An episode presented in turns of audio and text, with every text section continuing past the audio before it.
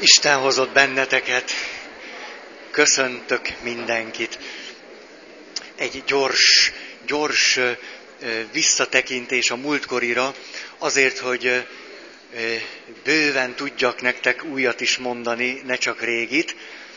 Emlékeztek, arról beszéltünk, hogy a boldogság állapota, az hogyan határozza meg a gondolkozásmódunkat, és egyértelműen ki tudtuk azt jelenteni, hogy az az ember, aki átéli a boldogság érzését, az az agyában egyszerűre kapcsol. Kevésbé lesz logikus, kevésbé lesz olyan valaki, aki minden részletre körültekintően tud ügyelni, a logikai menetében ugrások lesznek, a tekintélynek sokkal nagyobb szerepe lesz, a külső nem odavágó körülményeknek a hatása jobban fog érvényesülni, stb. stb. Tehát ez volt az első nagy rész, amiről beszéltünk, hogy az érzések beállítják az agyunkat is egy nagyon sajátos működésmódra. És a másik rész pedig az volt, hogy arról beszéltünk, hogy mi történik akkor, hogy ha valamilyen érzésünk van, valakit szeretünk, és ez a valaki, akit szeretünk, valami rossz, szevasztok.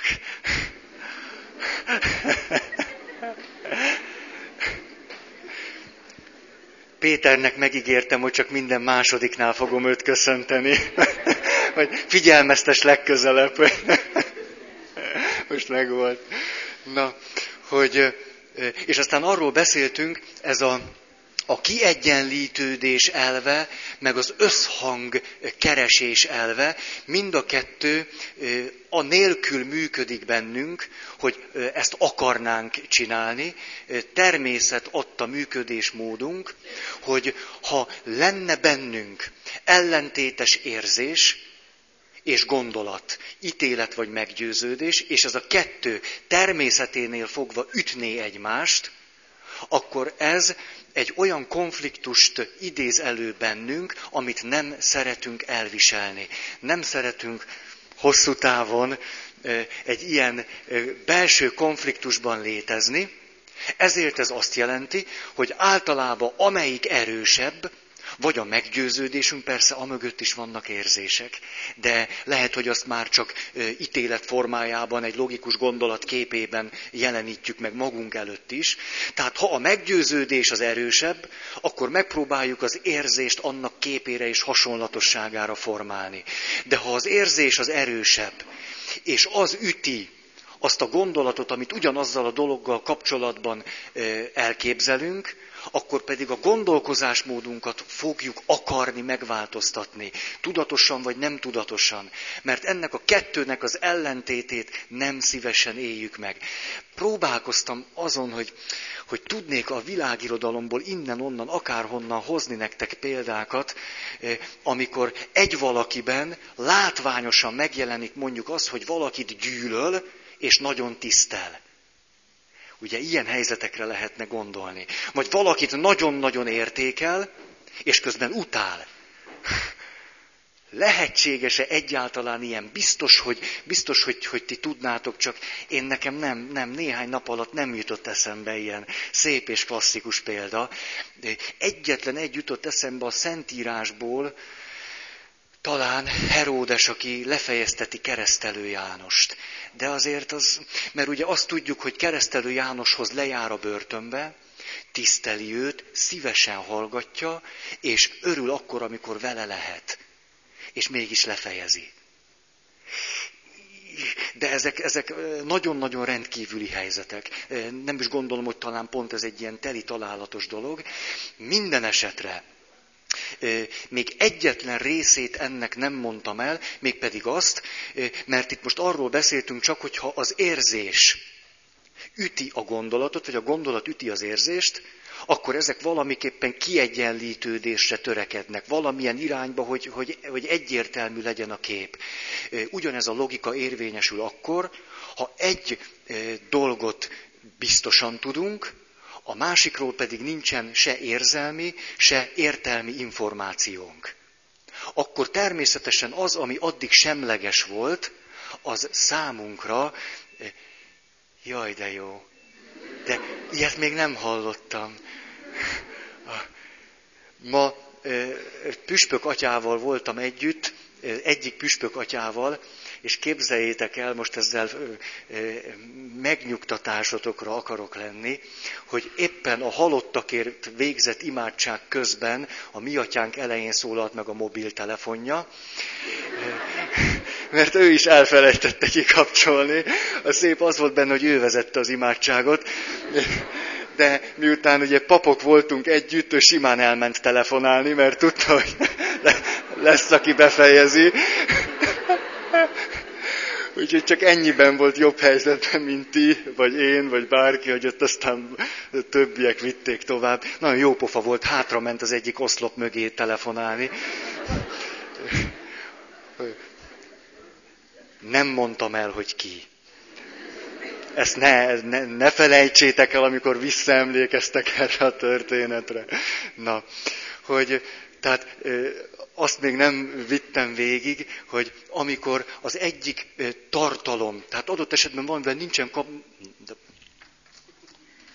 Ah, tehát, de annyira bennem van, hogy ma, ma nyomok egy nagyot. Már hogy nem úgy, csak hogy... ja. Azt jutott eszembe, mert valami ilyesmit követtem el, mert tudjátok, előtte a gimiseknek beszélek otthon keresztúron, és nekik meg azt mondtam, hogy akarok egy nagyot durrantani, és ez... ma, ma, ma valahogy nagyon erre jár rá a, a szervezetem. De hiába mondtam neked, nagy durranás, hát értitek, az nem az, de már akkor mindegy volt. Hogy, szóval, hogy amikor... amikor a, vagy az érzés egyértelmű, és a, a, a, az ítélet még nem fogalmazódott meg, vagy nincsen még gondolatunk azzal kapcsolatban, vagy a gondolat egyértelmű, de még érzelmileg nem kapcsolódunk valamihez, akkor természetszerűen az összehangolódás elve alapján hatni fog az a már kialakult valamilyen érzelmi, vagy, vagy gondolati ítélet vagy meggyőződés, arra, amiről egyébként még nincsen fogalmunk, érzelmi vagy gondolati. Lehet, hogy ezekkel most nagyon egyszerű dolgokat mondtam, olyasmit, amit úgy, úgy ki is tudnánk találni, de azért ezt nagyon izgalmas látnunk így szerintem, és hogy ebből a következtetéseinket levonni. Amit meg is tettem egy fő gondolatként, hogy az ítéleteink legbiztosabban, az ítéleteinket legbiztosabban mindig és komolyan befolyásoló tényező a hangulat és az érzés. Idáig jutottunk el múltkor, és ide még csak egy valamit, megint ebből a, a, a kampány élményből, hogy sokakkal beszéltem, akik már így egy picit reflektáltabb helyzetben arról beszéltek, hogy a munkahelyen, vagy ott, ahol még az információ kevés volt arról valakiről, hogy ő vajon kire szavaz, vagy szavazott, szinte ösztönösen is elindult az a játék, hogy ha szimpatikus, ez ugye érzéseket takar, akkor ő biztos arra szavazott, amire én. Ugye ez pontosan ennek az elvnek az egyik, egyik megvalósulása. És hogy mi történt veletek akkor, amikor valakiről, aki számotokra nagyon szimpatikus volt, kiderült az, hogy pont a másikra szavazott. Hogy akkor indul be az a három szempont, amiről beszéltem, hogy, hogy megpróbáljuk őt megutálni. Tehát kimagyarázzuk, átértékeljük, nem, nem, nem, nem eddig gondoltuk rosszul, az eddigi összes jelt, ami már jelértékű vált, hogy ő miért is szimpatikus, és már olyan szépen gyalogoltunk volna egy emberi világba, hogy mondjuk esetleg szerethetnénk is az illetőt, ezt szépen átértelmezzük. Mindent, mindent, mindent ahhoz az érzéshez rendelünk. Vagy adott esetben ahhoz a meggyőződéshez, hogy rendes ember ezt vagy azt nem mondja vagy csinálja. Na, a füzetembe az utolsó oldalig jutottam el. Ezt örömmel mondom, ezt tőletek kaptam csak azért. van, van új. Szóval, amiről most beszéltem, hogy az erősebb irányába eltolódik a, az ítéletünk, lehet ez érzés vagy gondolat, már Spinoza is megfogalmazta.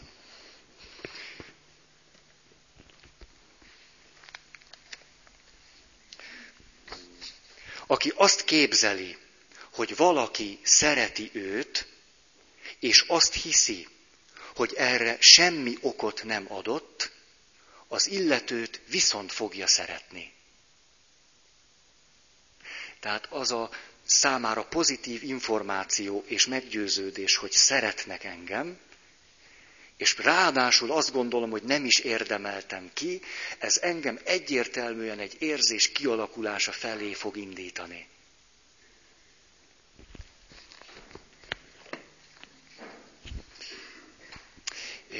És saját élményem, hogy ez mennyire így működik, és mennyire távol vagyunk attól, hogy, hogy pusztán racionális döntéseket, ítéleteket hozzunk, és a hitünk az mondjuk kizárólagosan értelmi teljesítmény legyen, hogy most már több százra tehető azoknak a jegyes pároknak a száma, akiknek beleláttam a család modelljébe.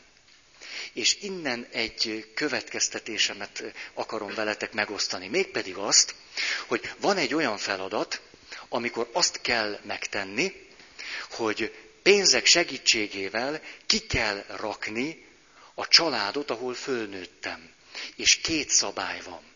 Az egyik, hogy a pénzeknek az értéke, egyes, ötös, tízes, akármi, egy racionális szempontot fejez ki, az én értékítéletem alapján kit tartok nagyon értékesnek, és kit tartok kevésbé.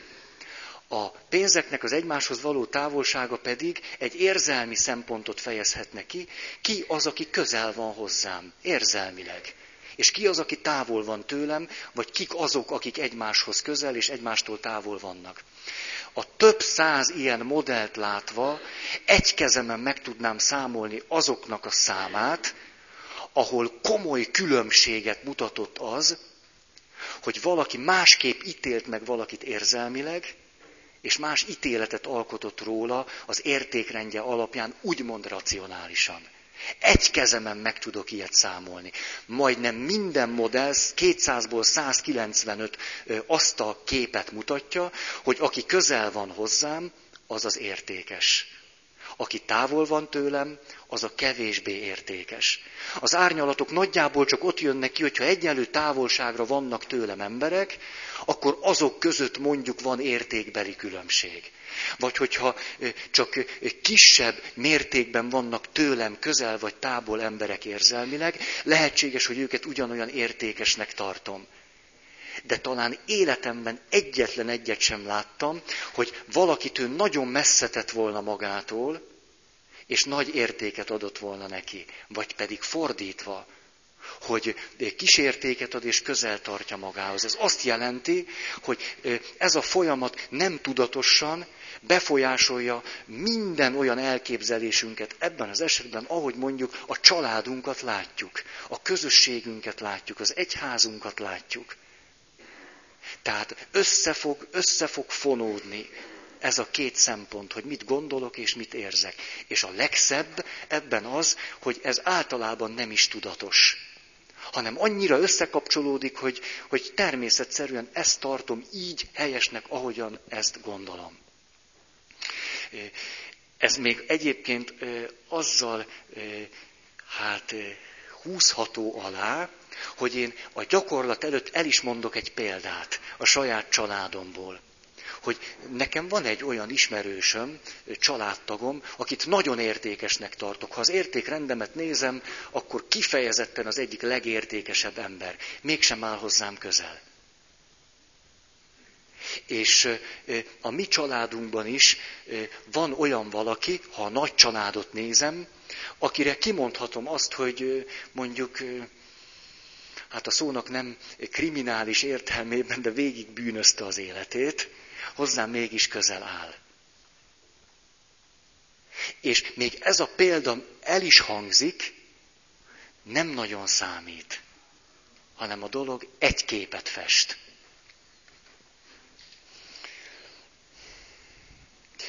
Tehát azt mondhatjuk, hogy az érzéseink nem csak az agyunknak egy meghatározott állapotát idézik elő, és nem csak adott esetben a gondolkozás kizárásával, vagy megkerülésével, vagy időhiányában ö, egyszerűen ö, éppen azt ö, hát mentesítve ö, cselekvési módokat, mintákat ö, jelent. Tehát az érzésben nem csak benne van az, hogy mit fogunk az érzés nyomán csinálni, és hogy ez milyen fizikai állapottal fog együtt járni, hanem most már mondhatjuk azt is, hogy az érzéseink tulajdonképpen magukban rejtenek egyfajta gondolkozásmódot is.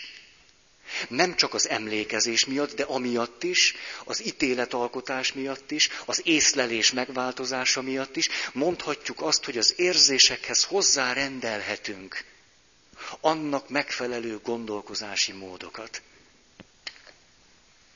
Nyilván, ha ez így van, ha az érzéseknek annak megfelelő gondolkozásmód e, dukál, vagy ha ez nem így volna bennünk, akkor valahogy össze, összenyomjuk a kettőt, hogy egy legyen, ebből könnyen kikövetkeztethetjük azt, már csak egy lépés a meggyőződés. Tehát, hogy a meggyőződéseink alapvetően alapulnak az érzéseinkre. Sőt, azt kell mondanom, az a hit, amiben nincs nagyon sok erőteljes érzés vagy érzelem, az a hit gyönge. És az a hit erős, amelyet átsző az erőteljes érzelmi, hangulati háttér. Ez még akkor is így van, hogyha egy konkrét esetben én nagy hitről teszek tanúbizonyságot, de abban a pillanatban nem élem át azt az erőteljes érzést. Mert hiszen eh, itt eh, az egész múltam számít a hitem erejét illetően. Sőt, éppen így lehetséges, hogy mondjuk egy nehéz helyzetben, adott esetben az érzéseim ellenére tudjak a meggyőződésem alapján valami nagy nehézséget vállalni. De emögött nyilvánvalóan az van, hogy mikor én elvállalom ezt a nagy nehézséget, akkor már jönnek is azok a pozitív érzések, amelyek megerősítik a hitemet, mert ezzel összefüggésben vannak.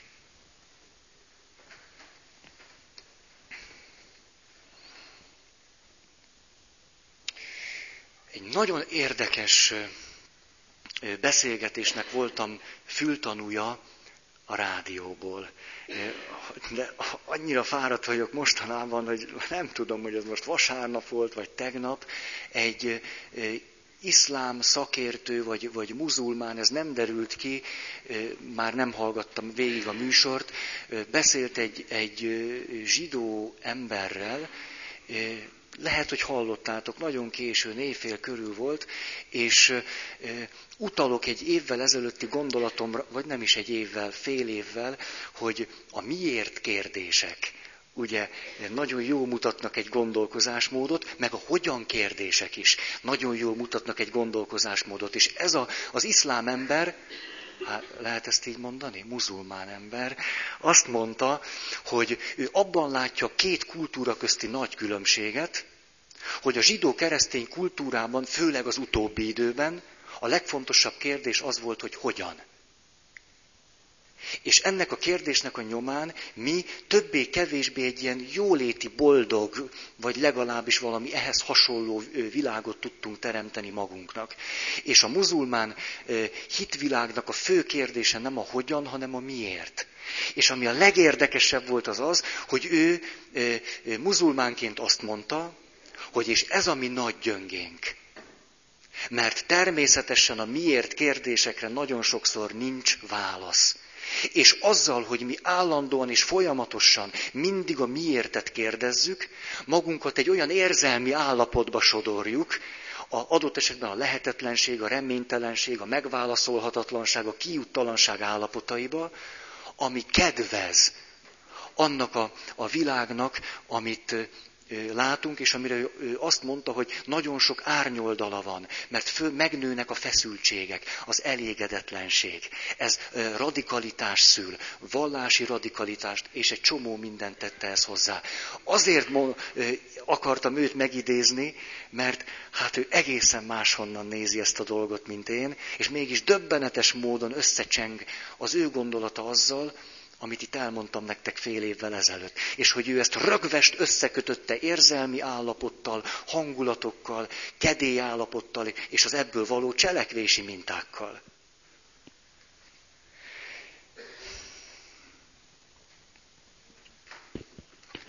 Egy utolsó rövidke kis rész Spinozából, nem tudom, úgy szeretem.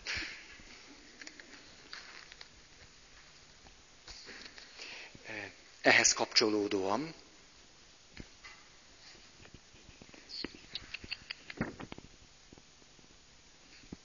igen, hogy Spinoza hogyan kapcsolja össze a gondolatvilágát az érzések világával.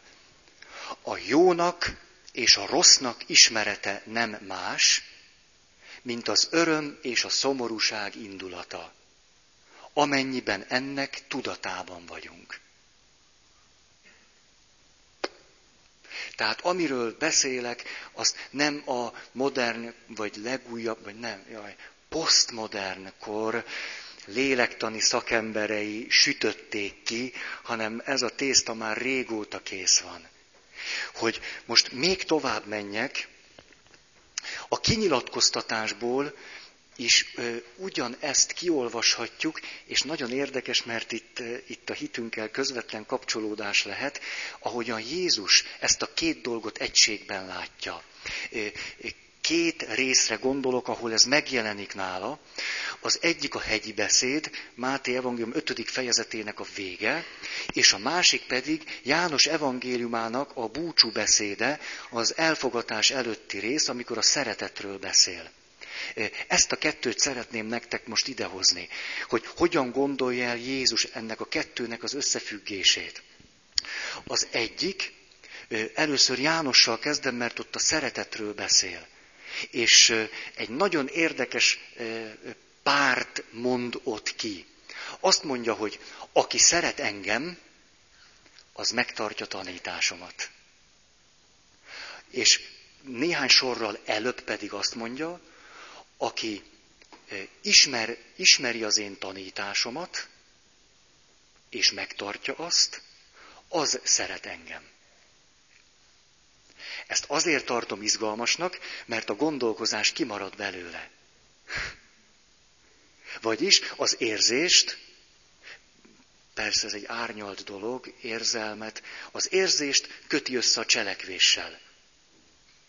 Azt mondja, hogy ha te szeretsz engem, akkor meg fogod tenni azt, amit mondok. A tanítás nem azt mondja, ha szeretsz engem, akkor be fogod látni, hogy ez így és így van. Vagy azt tartja meg az én tanításomat, aki azt logikusnak tartja.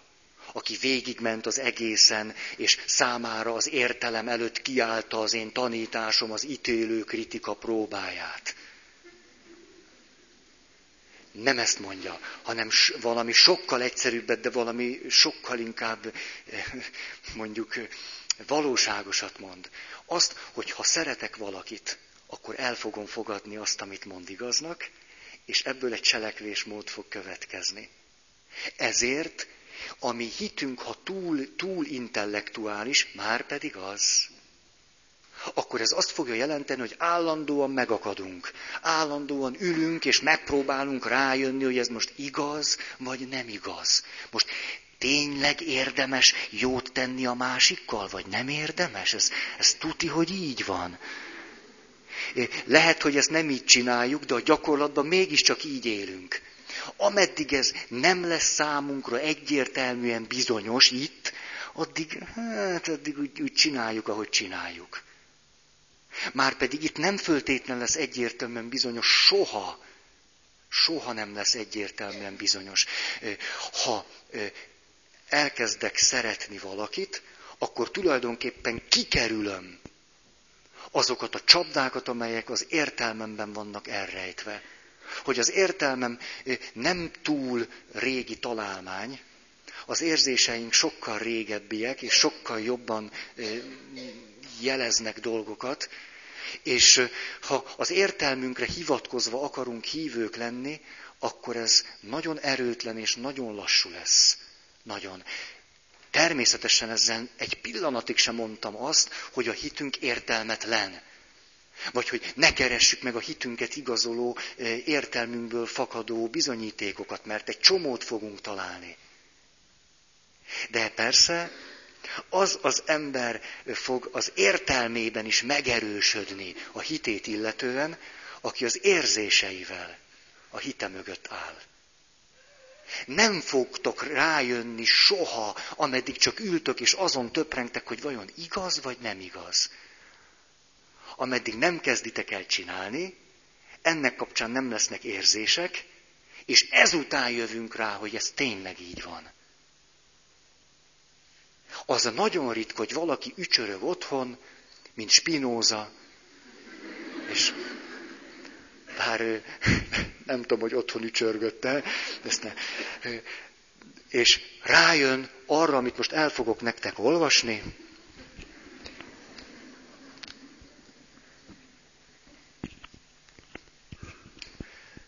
Ha jól emlékszem, ötödik fejezet, negyvenhatodik tétel.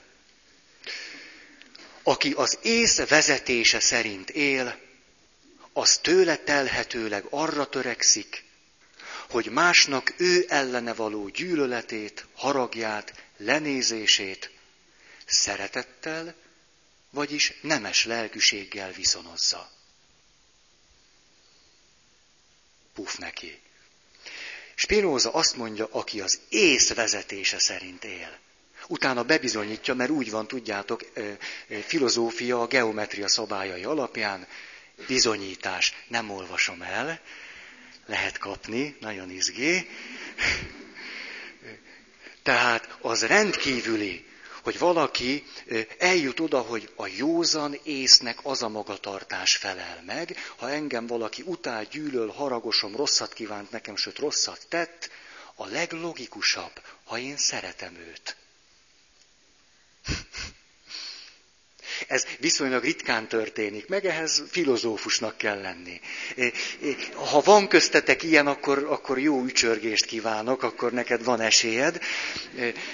Egyébként érdemes az érzéseket inkább mondjuk mozgásba hozni, főleg ha már mondjuk halványan tudtunk azonosulni Jézusnak egy-egy kijelentésével. És rögtön most már itt Jézusnál is vagyok, mert amit másfelől akartam mondani, hogy ez még idáig hagyján. Hogy Jézus azt mondja, hogy igenis, használjuk föl a szeretet érzését arra, hogy jót tegyünk. Hogy szeressük őt, mindegy. Hogy megtartsuk a tanítását. A hegyi beszédben túlmutat ezen. Azt mondja, hogy miközben ez így van, és ez a, a, a természet rendje, hogy így van, és használjuk előnyünkre, aközben azt mondja, többször idéztem már ezt, hogy áldjátok üldözőiteket, imádkozzatok haragosaitokért, tegyetek jót azoknak, akik rosszat tesznek nektek. Nagyon érdekes, és hát persze, ami újból és újból eljön, hogy szeressétek ellenségeiteket. De itt a szeretet nyilván összekapcsolódik a cselekvéssel. Ez nagyon fontos a hegyi beszédben. Jézus nem azt mondja, hogy, hogy gondoljatok szépeket azokról, akik utálnak titeket. Nem, hát ilyesmire nem akar rávenni minket, mert tudja, hogy így sose fogunk eljutni az irgalom tettéig. Nem, kezdjünk el érte valami pozitív dolgot cselekedni. Mert amikor elkezdtünk érte cselekedni, akkor fognak jönni az érzések. És az érzés ment ki bennünket abból, hogy belefulladjunk az utálatunkba, vagy a gyűlöletünkbe, vagy a bosszúvágyunkba.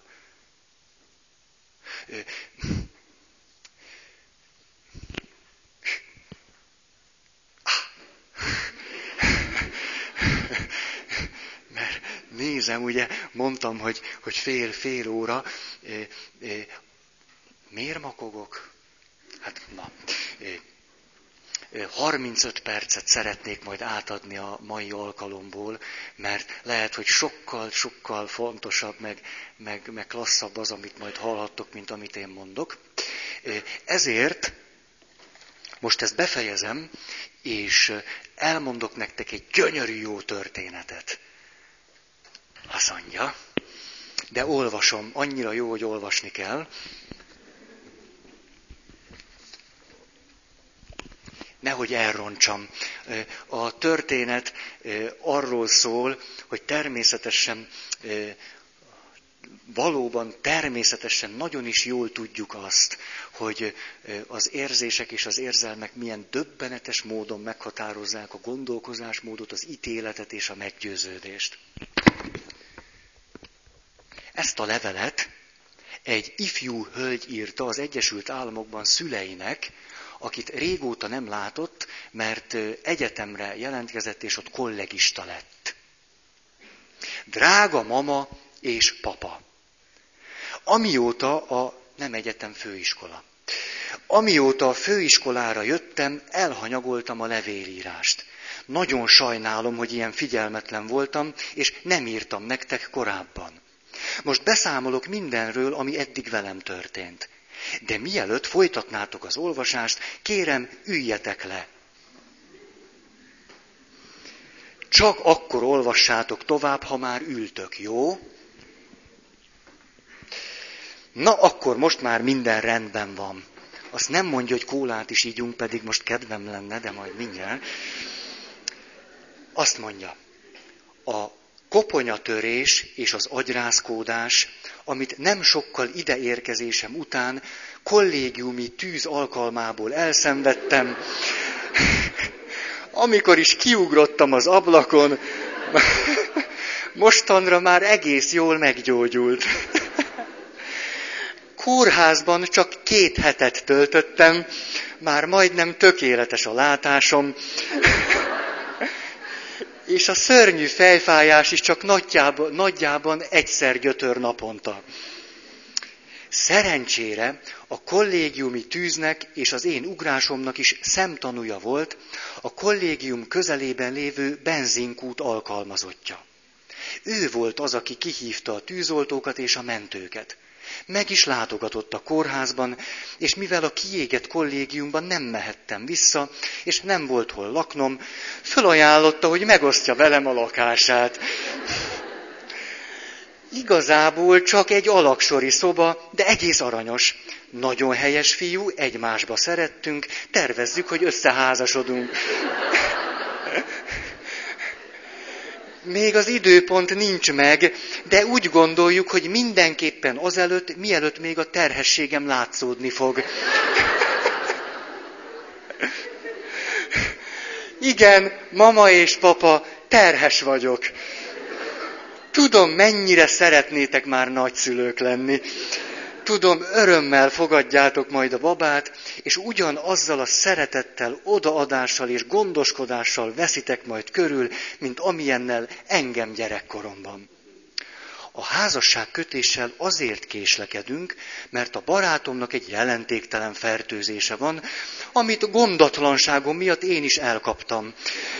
Ez az akadálya a házasság előtti vérvizsgálati eredmény megszerzésének. Most, amikor már mindent tudtok, el akarom nektek mondani, hogy nem volt tűz a kollégiumban. Nem volt agyrázkódás, se koponyatörés, nem voltam kórházban, nem vagyok terhes, nem jegyeztem el magam, nincs fertőzésem, sőt barátom sincs. Azonban kettest kaptam amerikai történelemből, kémiából pedig megbukom, és azt szeretném, ha ezeket a jegyeket megfelelő perspektívából néznétek.